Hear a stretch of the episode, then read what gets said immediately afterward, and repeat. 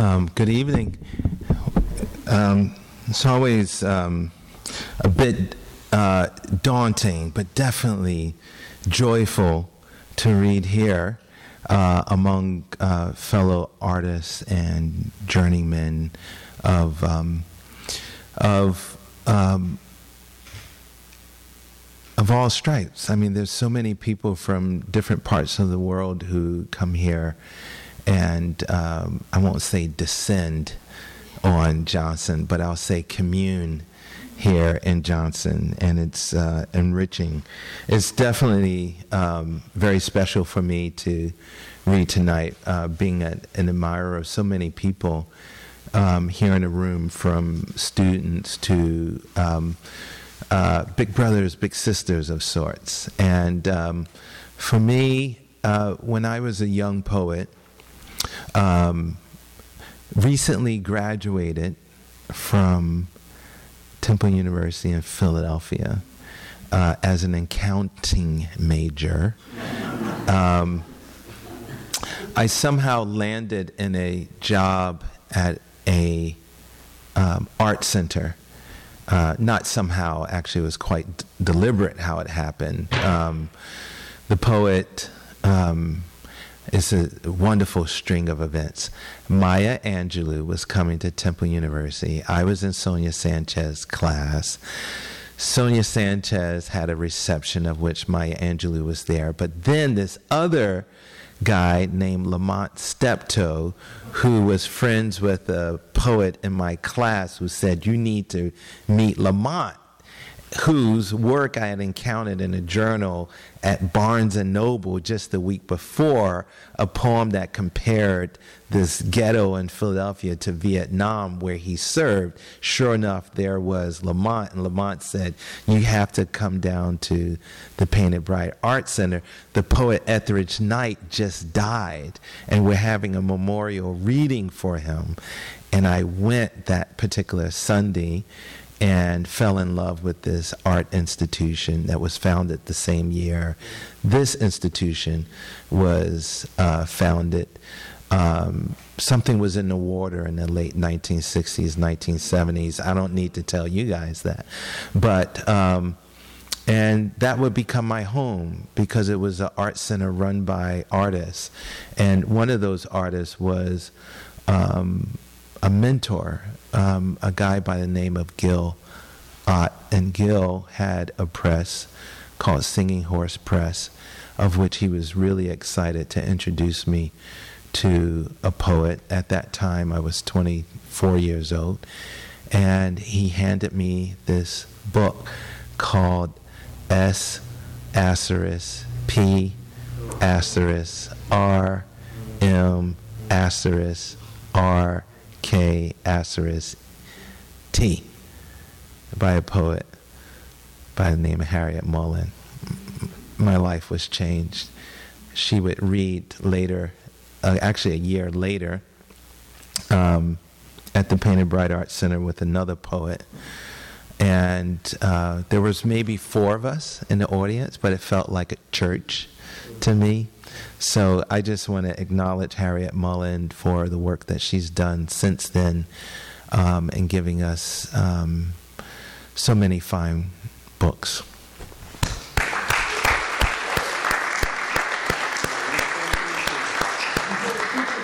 There's a semester, there's no semester that I don't go without teaching um, her work, and it's, it was great that, um, that um, Graywolf put out her first four books in a book called Recyclopedia, uh, because for me, um, uh, some of those books, you know, kind of gathers so much of what I'm interested in, in terms of uh, where language and a relationship to language as uh, material, but also language that mediates very real social and political realities, um, and also just um, um, where race meets language, and unapologetically try and push those particular boundaries, which will be part of um, some of my uh, talk tomorrow. So I just want to acknowledge her presence and uh, thank her for her work. I'm going to uh, start off with um, a poem called The Flaneur Tends a Well Like Summer Cocktail. Um, Maddie Barnes is here. She's a former student of mine at NYU, and we had just gone over um, the New York School uh, poets, and I so much of their uh, work in all of its whimsicality, I think, has done so much to kind of capture a moment of urban life, and then during a very important part of the history of this country in terms of um, in terms of poetry, but also in terms of experimentation in the arts, and had me think about my relationship to um, New York City, even though I was born and raised in um, New York. That's not true. I was born and raised in Philadelphia, which is 90 minutes south of New York. Um, this is uh, the Flaneur tends a well like summer cocktail. And I, I remember when everyone was talking about the Flaneur, it became this kind of critical benchmark of one's learning if you could drop um, Walter Benjamin and his essays on the Flaneur. I was like, okay. The Flaneur tends a well like summer cocktail, curbside on an ARP like table. He's alone, of course, in the arts district, as it were, legs folded, swaying a foot so that his body seems to summon some deep immensity from all that surrounds. Dust shadows inching near a late 30 ish couple debating the post galactic abyss of sex with strangers. Tourists ambling by, only to disappear into the street's gloomy mouth a young Italian woman bending to retrieve a dropped Metro card, its black magnetic strip facing up, a lone speckled brown pigeon breaking from a flock of rock doves, then landing near a crushed fast food wrapper newly tossed by a bike messenger. The man chortling after a sip of flaxen colored beer, remembering that in the Gospel of John, the body and glory converge linked to incarnation, and so perhaps we manifest each other. A tiny shower of sparks erupting from the knife sharpener's truck who daily leans a blade into stone.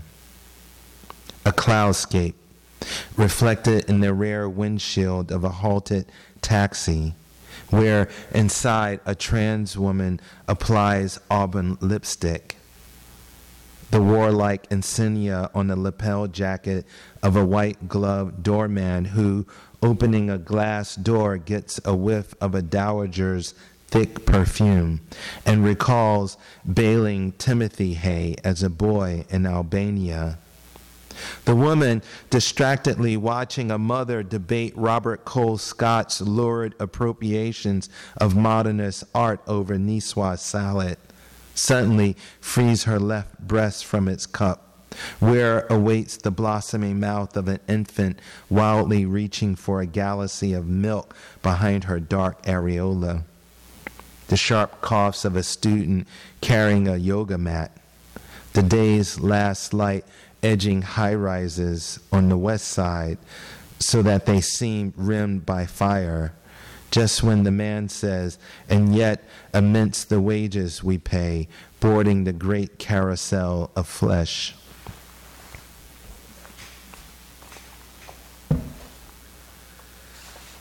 Um, we've lost a number of poets um, over the past five years, I would say. Um, very important poets. Um, one of them had a huge influence on me, uh, Derek Walcott. This uh, follows the tradition of elegies that um, uh, Auden writes an elegy to Yeats, and Walcott writes an elegy to Auden. Lowell um, gets elegized by Seamus Heaney and Joseph Brodsky, who are both friends with uh, Walcott. And in an interview, Walcott talks about um, when one elegizes no, another poet, the kind of work involved in both doing the work of homaging, but also um, theorizing inside the poem um, one's relationship to language, to form, uh, and touching upon the role of, of the poet and poetry itself in society. Um, as we know, Walcott is probably one of the pillars of post colonial writing. Um, 1960s uh, until his passing uh, this past March. In memory of Derek Alton Walcott, 1. Island traffic slows to a halt. As screeching gulls, reluctant to lift heavenward, congregate like mourners in salt crusted kelp. As the repellent news spreads to colder shores, the sound of St. Lucia is no more. Bandwidths clogged by streaming tributes carry the pitch of his voice, less so his lines, moored as they are to a fisherman's who strains in the Atlantic, then, hearing too, drops his rod. The reel unspooling like memory till his gape mouth matches the same look in his wicker krill. That frozen shock, eyes marbling a different catch. Pomerac trees, sea grapes, and laurels sway, wrecked having lost one who heard their leaves' ancient dialect as law, grasped their boughs as edicts from the first garden that sowed faith. And believe he did, astonished at the bounty of light, like Adam over Castries, Casambas, port of Spain, the solace of sonorous rains, clouds like hymns, then Edens of grass, ornate winds on high verandas, carrying spirits who survived that foul sea crossing, who floated up in his stanzas, the spectral souls Achille saw alive, the ocean their coffin. Faith too, in sunsets, horizons whose backlit job is to divide and spawn reflection, which was his pen's work, reason twinned with delight, divining like a church sexton. Looking to earn their wings above, pelicans move into tactical formation, then fly low like jet fighters in honor of him, nature's mouth, their aerial salute and goodbye. Poetry is empty without discipline, without piety. He cautions somewhere. So may these lesser rhymes amount to more than wrought praise, but amplify his poems as high prayer. Two, Derek, each journey we make, whether Homeric or not, follows the literal wake of some other craft's launch. My elegies luck to have four set sail from the Isle of Yeats, Wystan, Joseph, Seamus, and yours as solutions to metric space, meaning to sense the slightest motions in unmoving waters is half the apprentice training before he oars out, careful not to break English calm surface. What you admired in Eakins in conversation at some cafe, New Orleans, Philly, was how his rower seemed to listen to ripples on the Schuylkill as much as his breath, both silent though there on the canvas. Gratitude made you intolerant of the rudeness of the avant garde or any pronouncements of the new. For breathing is legacy and one's rhythm, though the blood's authentic transcription hymns us to ancestors like a pulse. This, I fathom, is what you meant when exalting the merits of a fellow poet. That man is at the center of language, at the center of the song. Yet a reader belongs to another age and likely to list our wrongs more than the strict triumphs of our verse, often retreats like a vanished surf, spoon frothing on a barren beach. The lure of an artist's works these days are measured by his acts Thus, our books, Scrub Clean, make no mention of the shadowless dark that settles over empires, except your nib, like the eye of the moon, flashed into sight, the source of Adam's barbaric cry. Three, departed from paradise, each nobody a sacrifice debating whose lives matter. We're on a golden platter. Our eyes roll confused in hate from Ferguson to Kuwait. You, Maitre, gave in laughter, but also for the hereafter an almost unbearable truth. We are the terrible history of warring births destined for darkest earth. So, as fiber optic lights bounce under oceans, our white pain, codified as they are, and fiber layered in Kevlar, we hear ourselves in you, where time exiles us to stand lost as a single nation, waiting for your revelations. A shirtless boy, brown as bark, gallops along shore, bareback and free on a horse until he fades, a shimmering, all that remains.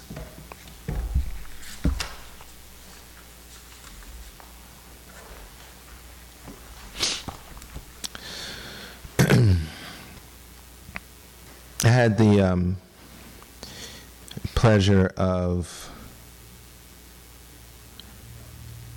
interviewing this year um, Sonia Sanchez, who was um, a teacher of mine as an undergrad at Temple.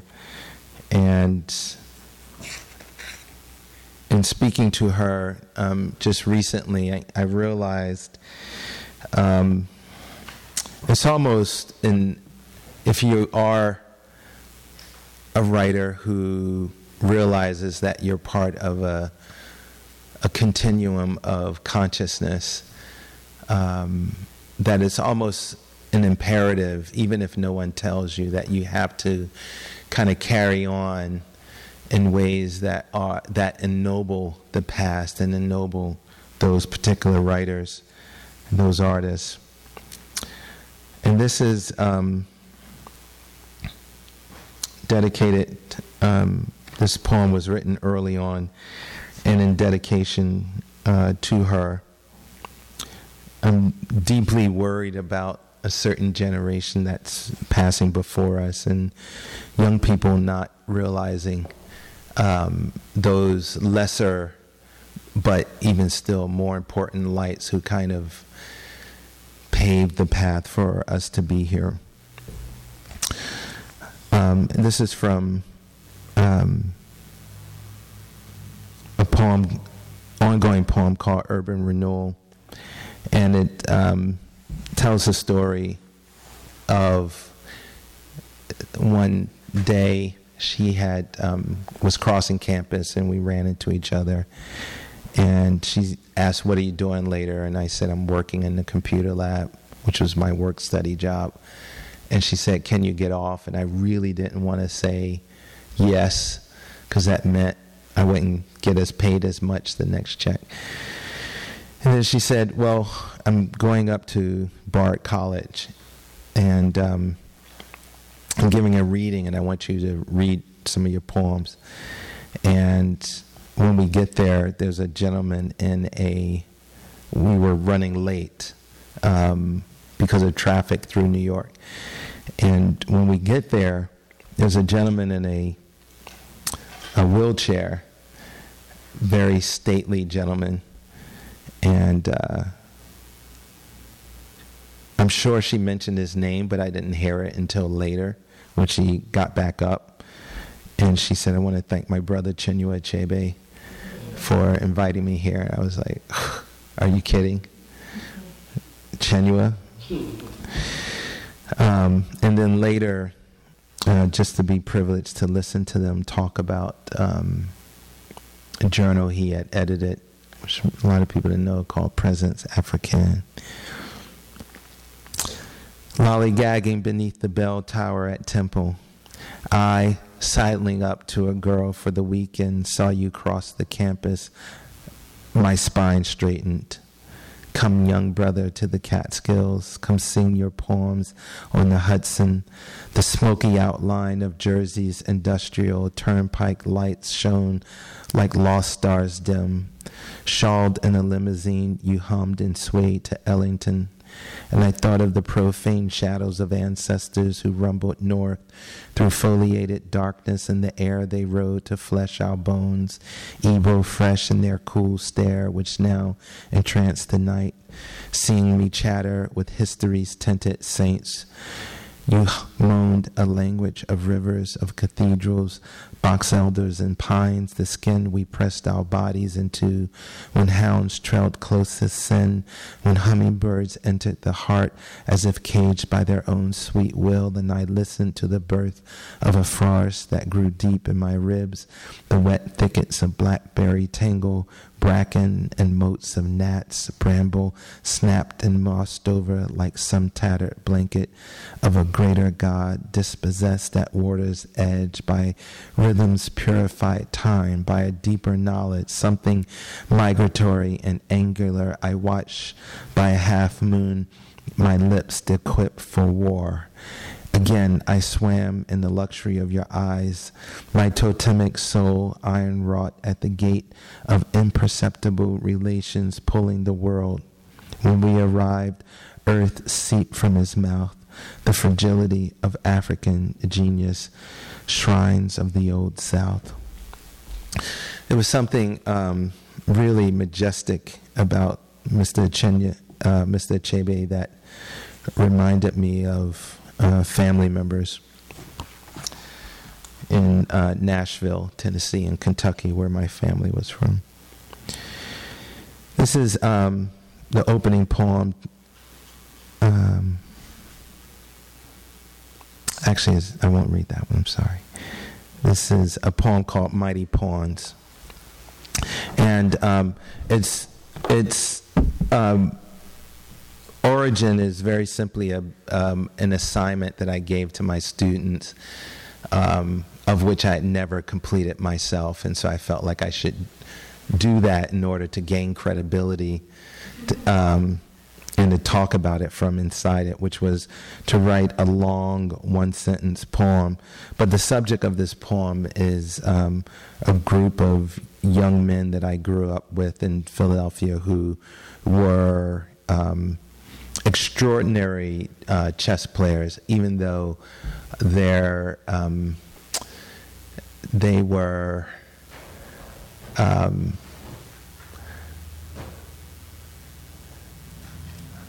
they were some of the most they were some of the poorest people in our neighborhood, and yet they were some of the most famous in the eyes of some because of their ability to uh, play this game, which took them all over the world.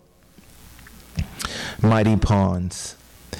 If I told you Earl, the toughest kid on my block in North Philadelphia, bowleg and ominous, could beat any man or woman in 10 moves playing white, or that he traveled to Yugoslavia to frustrate the bearded masters at the Belgrade Chess Association, you'd think I was given to hyperbole. And if at dinner time I took you into the faint light of his Section 8 home, reeking of onions, liver, and gravy, his six little brothers fighting on a broken love seat for room in front of a cracked flat screen, one whose diaper sags. It's a wonder it hasn't fallen to his ankles. The walls behind doors exposing sheetrock, the perfect O of a handle and the slats of stairs missing where baby boy gets stuck trying to ascend to a dominion foreign to you and me with its loud timbales and drums blasting down from the closed room of his cousin whose mother stands on the other side of the of town all times of day and night except when her relief check arrives at the beginning of the month. You get a better picture of Earl's ferocity after school on the board in Mr. Sherman's class, but not necessarily when he stands near you at a downtown bus stop in a jacket a size too small, hunching his shoulders around his ears. As you imagine the checkered squares of his poverty and anger and pray he does not turn his precise gaze too long in your direction for fear he blames you and proceeds to take your queen.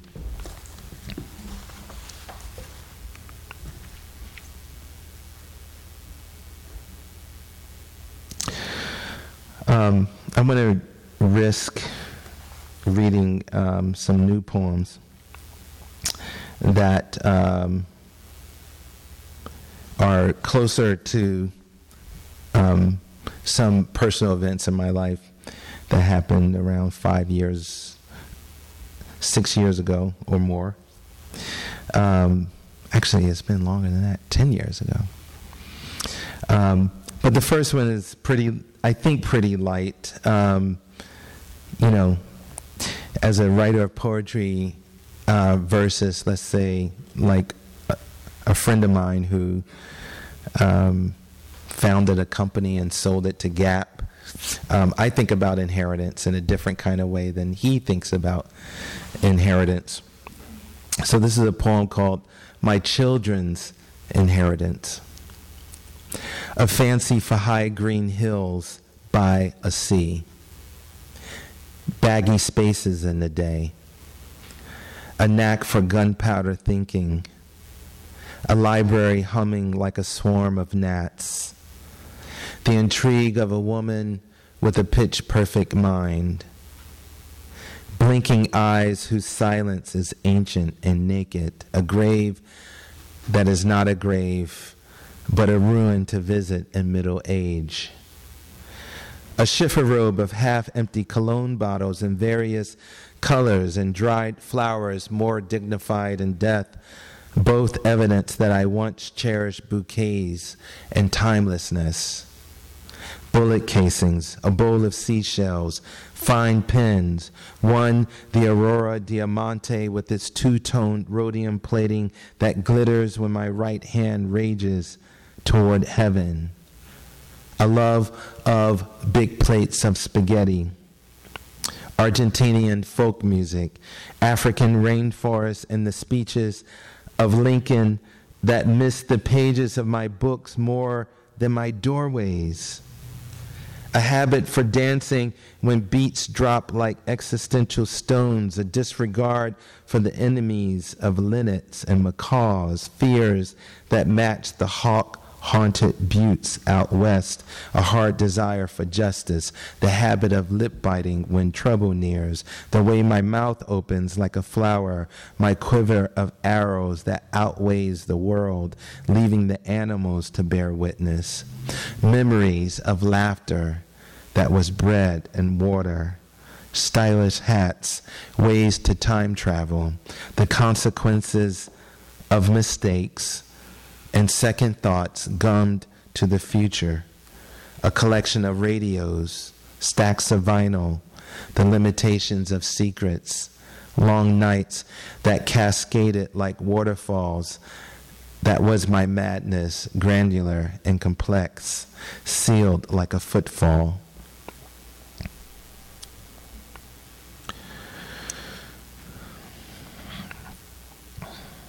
How to avoid a crash.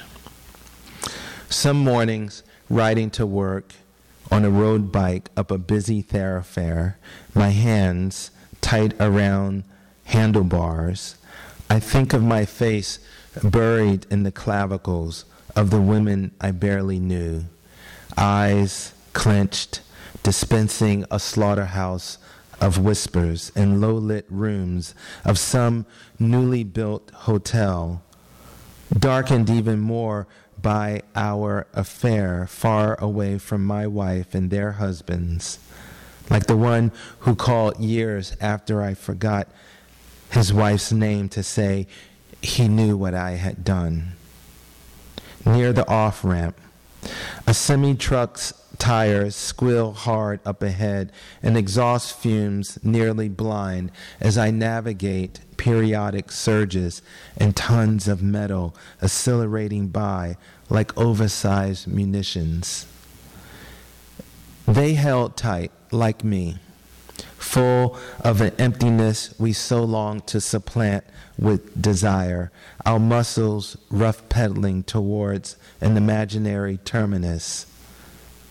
Now I make eye contact, as experts suggest, with others whose loud music from open windows or makeup appliques have no chance of sending them swerving in my direction, jarring me off a path I work to keep, catapulting me, eyes full of terror, over a medium and down the road's unforgiving blacktop.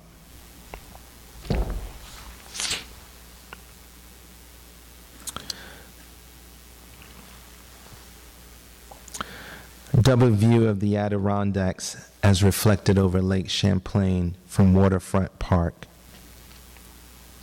The mountains are at their theater again, each ridge practicing an oration of scale and crest, and the sails performing glides across the lake complain for being outshadowed despite their gracious bows. Thirteen years in this state. What hasn't occurred? A cyclone in my spirit led to divorce. Four books gave darkness an echo of control. My slurred hand finding steadiness by the prop of a page. And God, my children, whom I scarred, pray they forgive. My crimes felt mountainous, yet perspective came with distance. And like those peaks once keening beneath biting ice, then felt resurrection in a vestige of water unfrozen, cascading and adding to the lake's depth. Such have I come to gauge my own screaming the mast tips so far they appear to capsize, keeling over where every father is a boat on water. The wakes carry the memory of battles, and the Adirondacks hold their measure. I am a tributary of something greater.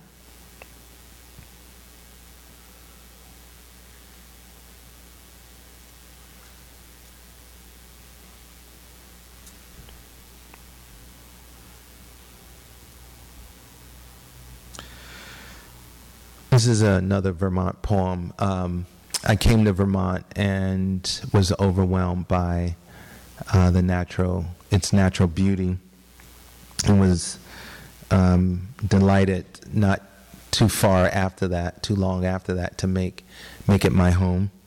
Which means that if you're here, you have to um, write in the shadow of a lot of poets. Um, who have also written about Vermont. Um, this is called Enchanters of Addison County.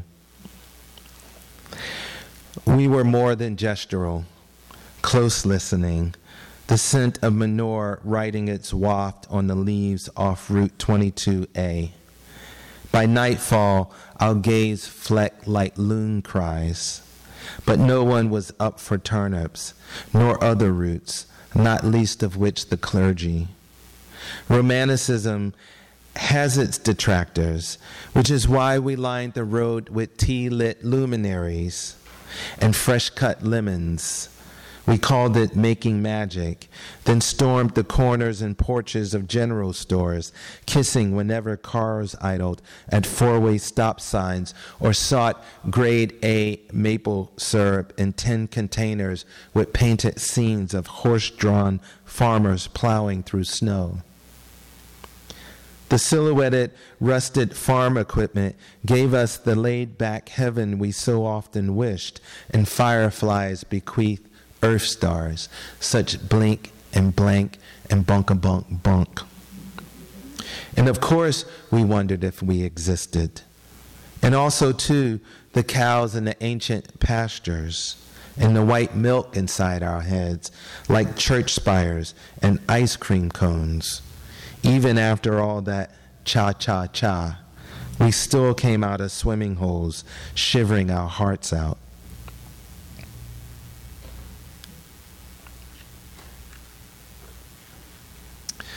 Night steps. I'll never forget the wind the corner whispered, nor the window darkness that was more a frame for the world's high rise loneliness. I'll never forget the days we lingered beneath our fingerprints and how we were each other's private sacrament. The brooms and mops hung behind doors like secret agents. The crooks of our knees ached from all the praying. Our astonished hands could not keep up, being daydreamers of water towers and such. What monastery would welcome such after images like those we spoke? electric wires over a bus stop, a fly mumbling and dodging a swatter, a light brown maid smiling on a bottle of corn syrup. I'll never forget such sprigs of trembling and honeysuckle, nor other forms of desire, the night steps of an upright bass, or blue eyeshadow like slashes beneath my mother's brow. Let me read uh, three more poems. This is on Cocoa Beach, and I'm um, dedicating this to my wife Dee, who, um, after 40 something years in Florida, um, decided to move to Vermont, giving up sunshine for darkness and, and cold weather. On Cocoa Beach. I am revisiting the idea of Florida, giving my vertebrae a vacation from all the faded bouquets of urine in New York and the darkened policies of snow in Vermont.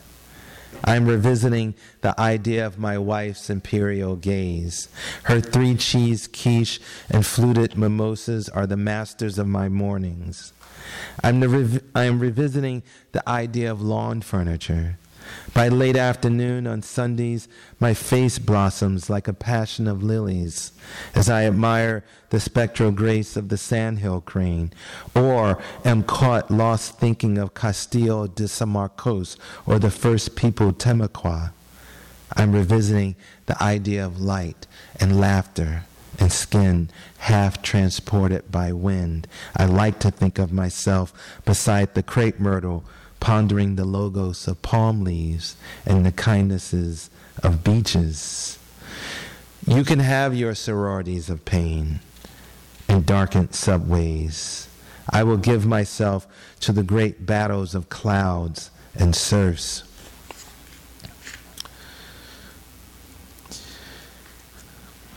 Well, it's, it's not in here, but um, I'll read it. It's called um, Leave It All Up to Me. And it's a poem that's uh, on the subways uh, right now in New York, which felt like a bucket list item for me. Leave it all up to me.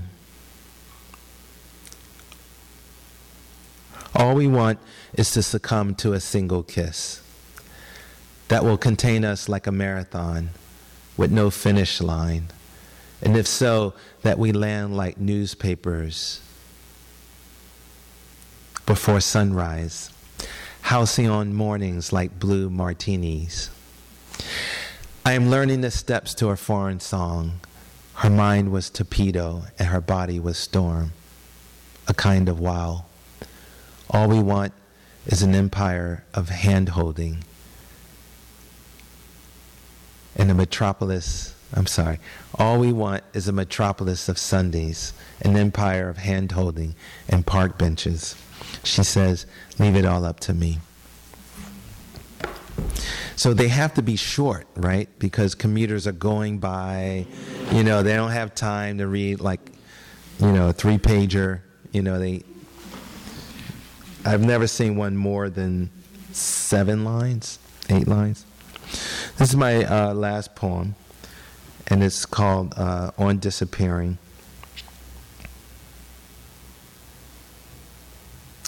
And I, I realized uh, recently how much I um, pay homage to uh, ancestors. And recently, um, I realized that some of my grandmother who raised me, um, some of her rituals fell in line with something I would come to learn later as syncretism.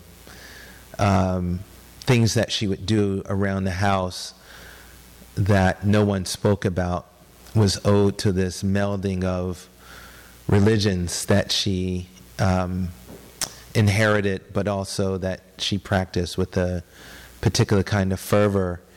And I didn't realize until recently how so much of my work was addressing the living, but maybe even more so um, presences um, that I feel have always been there uh, for me. On disappearing, I have not disappeared. The boulevard is full of my steps. The sky is full of my thinking. An archbishop prays for my soul, even though we met only once, and even then he was busy waving at a congregation. The ticking clocks in Vermont sway back and forth, as though sweeping up my eyes and my tattoos and my metaphors.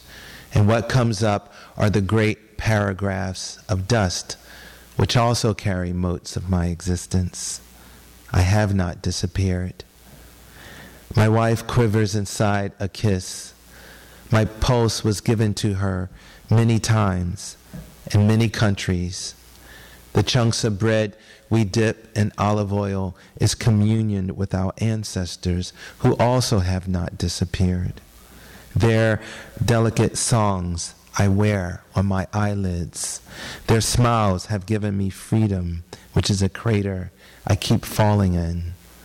When I bite into the two halves of an orange whose cross section resembles my lungs, a delta of juices bursts down my chin and, like magic, makes me appear to those who think I've disappeared.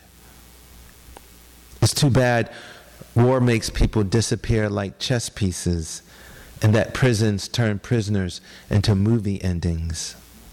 When I fade into the mountains on a forest trail, I still have not disappeared. Even though its green facade turns my arms and legs into branches of oak, it is then I belong to a southerly wind, which by now you have mistaken as me nodding back and forth like a Hasid in prayer, or a mother who has just lost her son to gunfire in Detroit. I have not disappeared.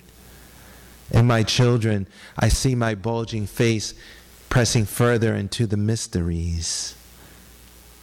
In the library in Tucson, on a plane above Buenos Aires, on a field where nearby burns a controlled fire, I'm held by a professor, a general, and a photographer.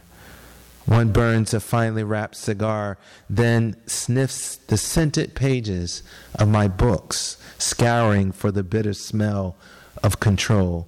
I hold him in my mind like a chalice. I have not disappeared. I swish the amber hue of lager on my tongue and ponder the drilling rigs in the Gulf of Alaska and all the oil painted plovers. When we talk about limits, we disappear. In Jasper, Texas, you can disappear on a strip of gravel. I am a life in sacred language. Termites toil over a grave, and my mind is a ravine of yesterdays. At a glance from across the room, I wear September on my face, which is eternal and does not disappear, even if you close your eyes once and for all. simultaneously like two coffins. I want to thank Jody and Andrea for bringing me here this week. Thank you.